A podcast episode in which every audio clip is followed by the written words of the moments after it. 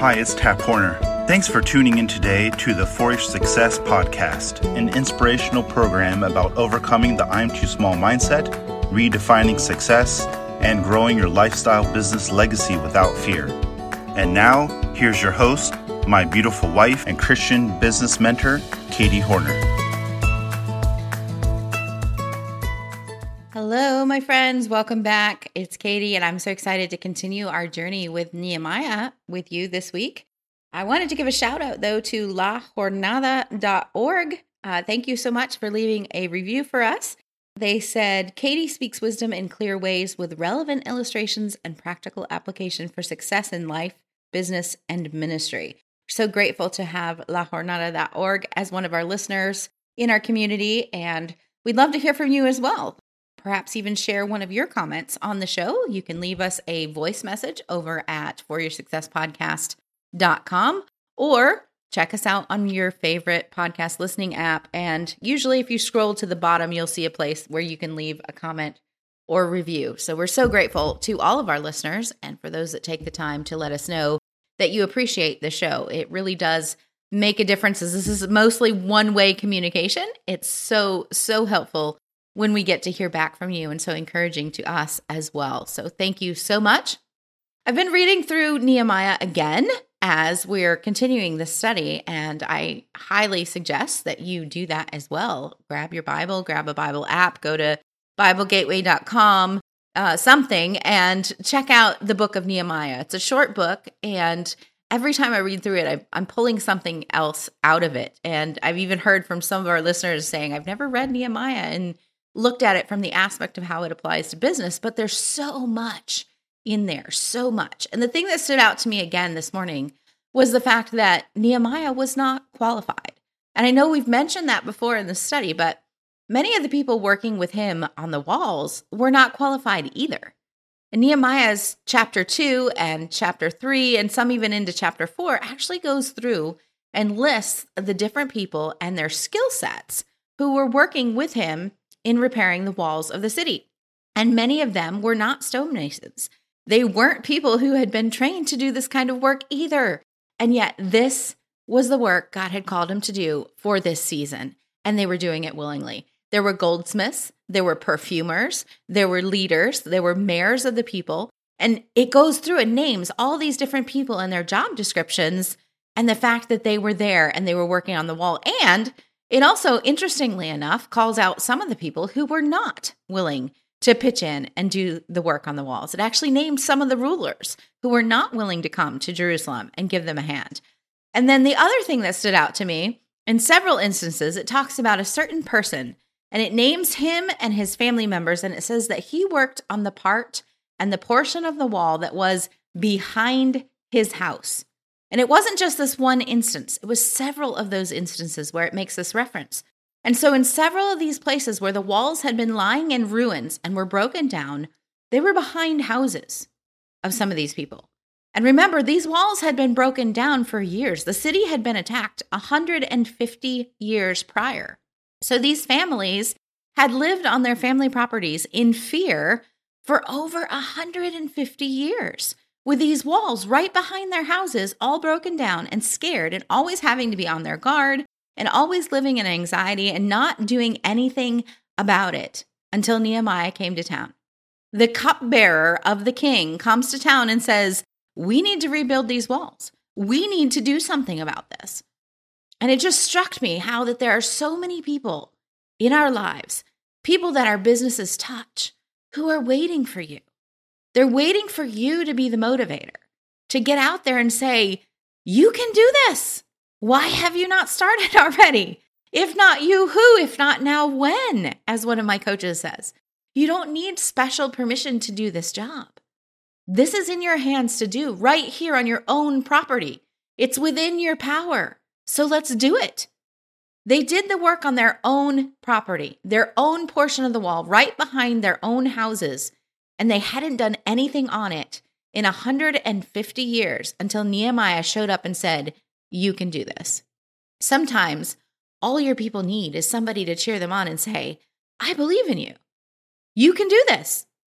And I know that was true with us in our business. When we started, going back through some of the dates and some of the, the big turning points and pivots in our journey, we were just a year or two into our business back in twenty fourteen. When I went to an event out in San Diego, and I know you've heard me talk about this, but if you're a listener of the podcast long term, you've heard me mention this before, but I went to this event in San Diego where Pat Flynn from Smart Passive Income was speaking. This was one of his first ever times to speak in public. It was one of the first ever events that I had attended, and I heard him speak. And after the event, I went up to him and I shared with him our five-year plan to be making a full-time income from this little business that we'd started from nothing in Mexico. And at this point, I was desperate. No one in our lives believed in us, not our family, not our ministry supporters, not anybody, not our friends. We, we didn't have many friends, local or long distance. No one believed in what we were doing and the vision God had given us. No one was encouraging us. We were completely alone in this. And I went to Pat after he spoke, and I shared with him this plan to be fully supported from our business in five years and gave him like the short five-minute synopsis, right? And I was like, do you think we can do this? Can we be making a full-time income in five years? You're the passive income guy, right? And he looked at me and he said no. And my face fell. And I, I started tearing up and I started to turn away. And he leaned in and he said, Katie, I think you can do this in two years. Two years. He took our five-year plan to a two-year plan because he believed in us. And so I came home from that event and I told my husband about the conversation, and we went back to the drawing board and we rewrote the business plan. We figured out what we could do to possibly make this happen in two years because Pat Flynn believed we could. We finally had one person who believed in us.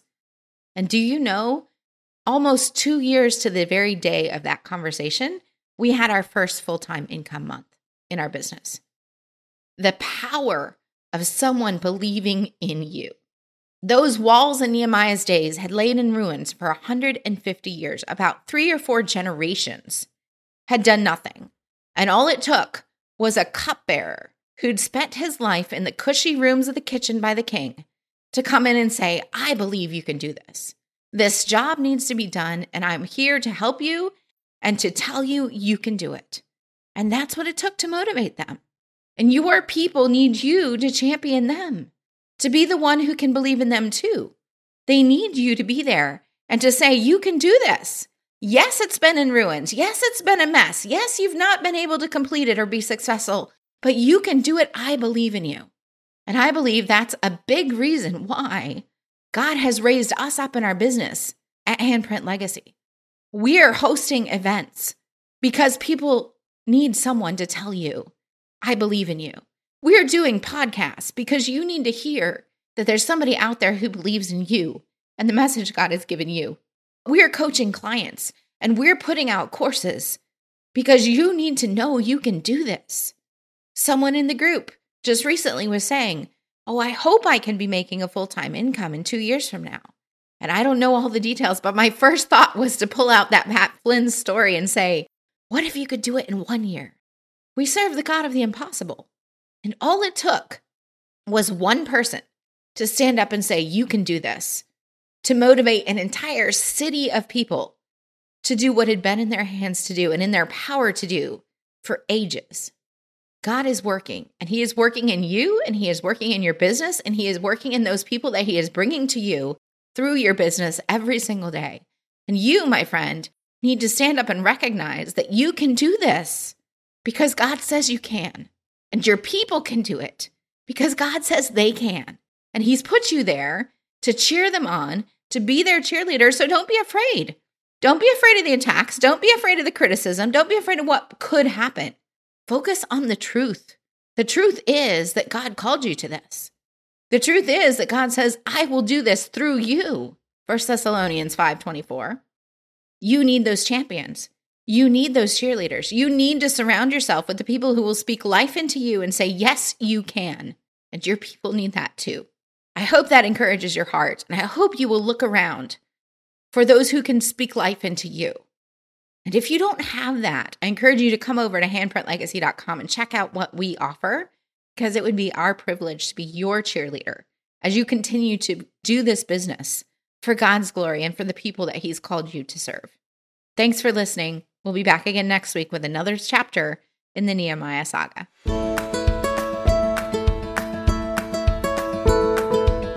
So listen, I've got another free masterclass coming up called Business with God, how to honor God and grow your business without being cheesy or annoying in the marketplace. We'd love to have you join us as we dive into business with God, becoming his C E O, the biblical formulas for business success, and how to have that confidence and clarity and the vision I need to grow my small business. All of this is yours free if you sign up for our next free masterclass over at katiehorner.com forward slash BWG class. We'll see you there. I want to honor you for taking time to invest in yourself and your business by listening in today. The Forest Success Podcast is brought to you by Katie Horner of handprint legacy dot com. Wherever you're listening, please leave us a comment or review. For show notes and links to the resources mentioned in today's episode, visit w w w dot warrior success podcast dot com. And remember, your message matters.